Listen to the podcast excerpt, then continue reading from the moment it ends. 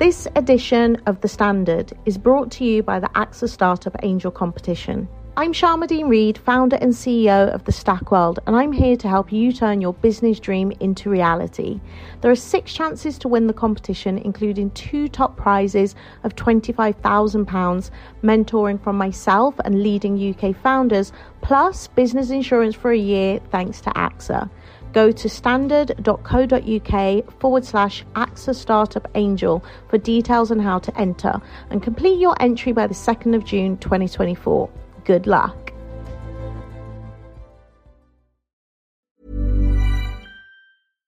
ES Audio. From the Evening Standard in London, I'm Rochelle Travers, and this is The Leader. Rosebank, the huge UK oil and gas field that has just been given the green light for development and production. The North Sea Transition Authority confirmed consent has been granted for the site, which lies off the coast of Scotland. The field contains up to 350 million barrels of oil and is currently one of the largest untapped discoveries in UK waters. Green Party MP Caroline Lucas said the decision was morally obscene and an act of environmental vandalism. But Energy Secretary Claire Coutinho said the development would make Britain less reliant on foreign energy. Joining me now is Jess Ralston, Head of Energy at the Energy and Climate Intelligence Unit think tank who previously said approving the Rosebank site makes no sense. So, Rosebank is an oil and gas field just off the coast of Shetland, um, obviously in the North Sea, and it's an oil and gas field. However, it's it's mainly oil. Like much of the North Sea, most of the gas is gone, and what remains is oil. So it's, it's mainly an oil field, but there is a little bit of gas as well. And oil and gas we obviously export, import, use for petrol, diesel, gas. We also use in our houses for heating and cooking, and, and also to generate some of our power. Jess, the development has been given approval. What does that mean exactly, and how soon could we see drilling start? Well, Rosebank has been on the cards for a number of years. Um, it's faced quite a lot of delays and a lot of protests, basically, from environmentalists, but also from other people who are concerned about the direction of travel for the UK's oil and gas industry. That being, it's not winding down in line with our climate change goals. So today what's happened is the North Sea Transition Authority has given the green light, it's approved the oil field and it said, yes, this can go ahead, which means that over the next few years, the developers, which are Equinor and Ithaca, and they're going to basically be building the supply chain, starting to get on with building some of the rigs and the infrastructure that will need to be able to get the oil and gas out of the the oil field. So that's going to happen probably the next few years, and we're probably not going to see any oil or gas come up from Rosebank until around 2028. So in the late 2020s, we'll probably see the first oil and gas come out of the oil field. However, given that we're still actually in a gas crisis and oil prices are a bit volatile at the moment, a bit up and down, it's not clear yet what the uh, sort of economic impact of extracting that oil and gas in future years will be because we don't know how much the price of oil and gas is going to be in those future years. So there's still quite a lot to be determined around the financing and the economics of the field. But yeah, it's been given the green light, so it'll be going ahead over the next few years. Why is the approval of Rosebank so controversial? Well, so the government has al- always said that it's going to approve new oil and gas fields from the North Sea. So this isn't a change of policy for the current government. However, it has faced lots of criticism from lots of different people. So there's uh, organisations like the International Energy Agency, the United Nations, and our own advisors on climate change, the Climate Change Committee. They've all said that there should be no new oil and gas fields. So the UK government's decision does go directly against what those expert organisations have said, and therefore it's faced lots of criticism. But not only on environmental grounds, but also some of the experts in the field are saying that energy security actually won't be improved by this new oil field. Our bills certainly won't go down from it. And in the long run, the North Sea is in terminal decline. It's, it's running out no, what, no matter what the government policy is. So it's not an unlimited source of fuel or supply. And therefore, lots of people are arguing that instead of spending money on a new oil and gas field, what you should be doing is investing in technologies like renewable power, insulation, heat pumps, which are going to lower our demand for oil and gas in the first place and help to get us weaned off volatile oil and gas supplies forever. You touched on energy security there. The Energy Secretary said the development would make Britain less reliant on foreign energy. What is your response to that statement? To say that um, Rosebank is going to improve our energy security and make us more energy independent is factually incorrect because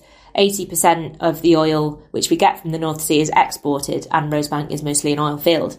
So most of it's going to be exported and because it's not owned by us, you know, it's not owned by the British public or the government, it's owned by the oil and gas company. They'll sell the oil and gas on the international markets to the highest bidder. So there's no guarantee that it's going to stay in the UK. And specifically when it comes to oil, yes, we'll export it and we might end up buying back some of that oil when it's been refined and changed from other countries. But we're, we're not going to know which oil is coming specifically from Rosebank and which is coming from other oil fields. So it's very unclear how much oil will actually stay in the UK. And to say it's definitely going to help our energy security is, is factually incorrect. That's not the case. How else could the approval of oil and gas drilling at Rosebank potentially impact the public? Well, when it comes to tax credits and subsidies, the North Sea has a very, very complicated tax regime. I mean, it doesn't help that the government says that it doesn't give any subsidies to the oil and gas companies. It likes to say that because it's a bit easier to sell. But essentially, taxpayer money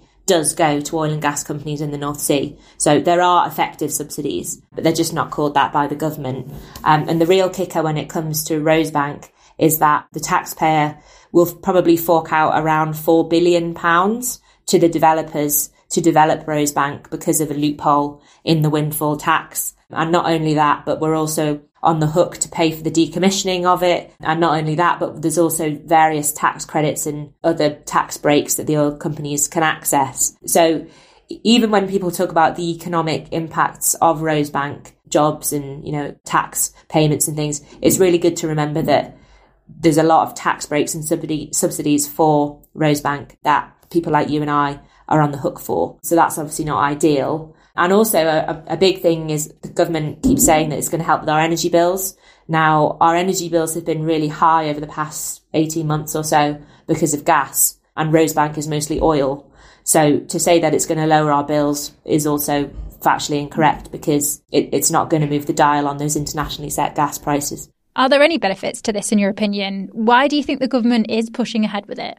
I suppose the government's argument is that it's it's going to prolong jobs in the North Sea and it's going to prolong that tax income, even if some of it's then offset by tax breaks. But I think actually, when you talk to people who do work in oil and gas and do work in the North Sea, they know that the future's not oil and gas because it's in terminal decline and our demand for it is going to fall as we head towards our, our net zero goal. And they know it's no longer a job for life. So it might be that actually we start to see a shift anyway of people moving from working in the oil and gas uh, sector towards renewables and other things which are quite related, really. So, I mean, I, I guess they'll say it's for jobs, but as far as the international experts are concerned, they've already said we shouldn't be opening new oil and gas fields. So, yeah, the government doesn't appear to be listening to them. Let's go to the ads. Stay there to hear more from Jess Ralston, Head of Energy at the Energy and Climate Intelligence Unit, on what the other political parties have had to say about the approval of Rosebank and how this could all impact voters' decisions in the next election.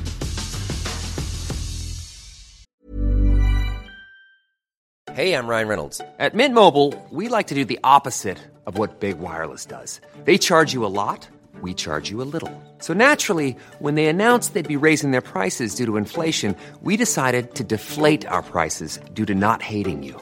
That's right. We're cutting the price of Mint Unlimited from $30 a month to just $15 a month. Give it a try at mintmobile.com slash switch. $45 upfront for three months plus taxes and fees. Promo for new customers for limited time. Unlimited more than 40 gigabytes per month. Slows. Full terms at mintmobile.com. Hi, I'm Lawrence Dallaglio, host of the Evening Standard Rugby Podcast, brought to you in partnership with QBE Business Insurance. The show is available to listen to now and right up to the end of the season when the winners of the Champions Cup will be crowned at Tottenham Hotspur Stadium and the fight for the Premiership title will be decided at Twickenham. QBE is one of the world's leading insurers and they will help your business build resilience through risk management and insurance solutions. Subscribe and download now wherever you get your podcasts. Thanks for listening. The government said in July it would issue hundreds of new licences for oil and gas. How concerning is that moving forward? That was always the government's policy to, to issue um, quite a lot more licenses for new oil and gas. However, if you continue to emit through oil and gas in the North Sea, you are going to have to find other ways to reduce your emissions to meet your legally binding goals, right? So you can't just carry on pretending that they don't exist. You are going to have to find the emissions reduction somewhere.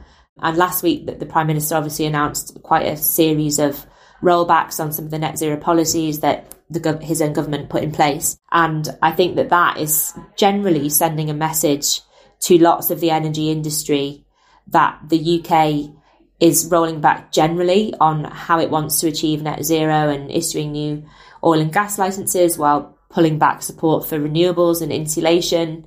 When the whole world is moving towards green investment and we're competing internationally for that green investment, this doesn't send a message that's terribly helpful to investors. It's going to spook them and basically going to make us look like we haven't really got our ducks in a row. We don't know what the plan is for reaching net zero, um, and we don't have the policies in place to get there. So there's a lot of confusion and a lot of chaos around what the government's approach is now to net zero because the past few months and particularly last week has sent very mixed messages.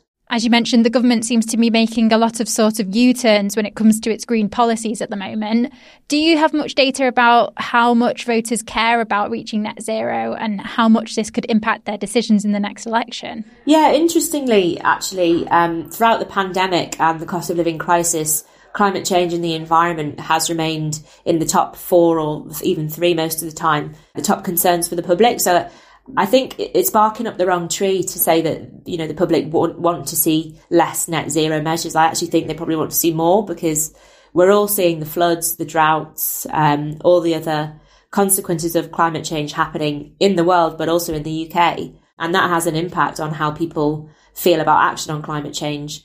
And I, I do think by trying to, trying to speak to a very small minority of people within the Conservative Party, you know, a very small minority of voters, the Prime Minister is potentially alienating a lot of people who sit in that middle ground or uh, are very much pro climate action. And I think the evidence will be in the polls as we head up towards the election because everyone you speak to is concerned about climate change. It's a topic of conversation on the dinner table. There's lots of news about it. And I do think that's testament to how much the British public care about acting and doing our bit. And at the moment, I think it's quite clear that the, the, series of decisions that have been made by government are not towards doing more, they're more about doing less. The Energy Secretary Claire Coutinho has taken to social media, posting, We will not play politics with our energy security. Even the Independent Climate Change Committee has said that in 2050, we will need oil and gas for a quarter of our energy. The choice we face in this do we shut down our own oil and gas, leaving us reliant on foreign regimes? Do we lose 200,000 jobs across the UK? Do we import fuel with much higher carbon footprints instead and lose billions in tax revenue? And that's it from this episode of The Leader. This podcast is back tomorrow at 4 pm.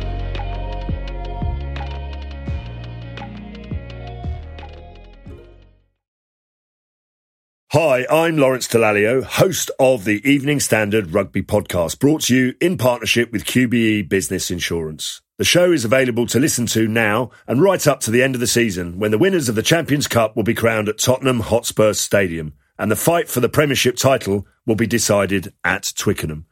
QBE is one of the world's leading insurers and they will help your business build resilience through risk management and insurance solutions. Subscribe and download now wherever you get your podcasts. Thanks for listening. Why don't more infant formula companies use organic, grass fed whole milk instead of skim? Why don't more infant formula companies use the latest breast milk science? Why don't more infant formula companies run their own clinical trials? Why don't more infant formula companies use more of the proteins found in breast milk? Why don't more infant formula companies have their own factories instead of outsourcing their manufacturing? We wondered the same thing. So we made ByHeart, a better formula for formula. Learn more at byheart.com.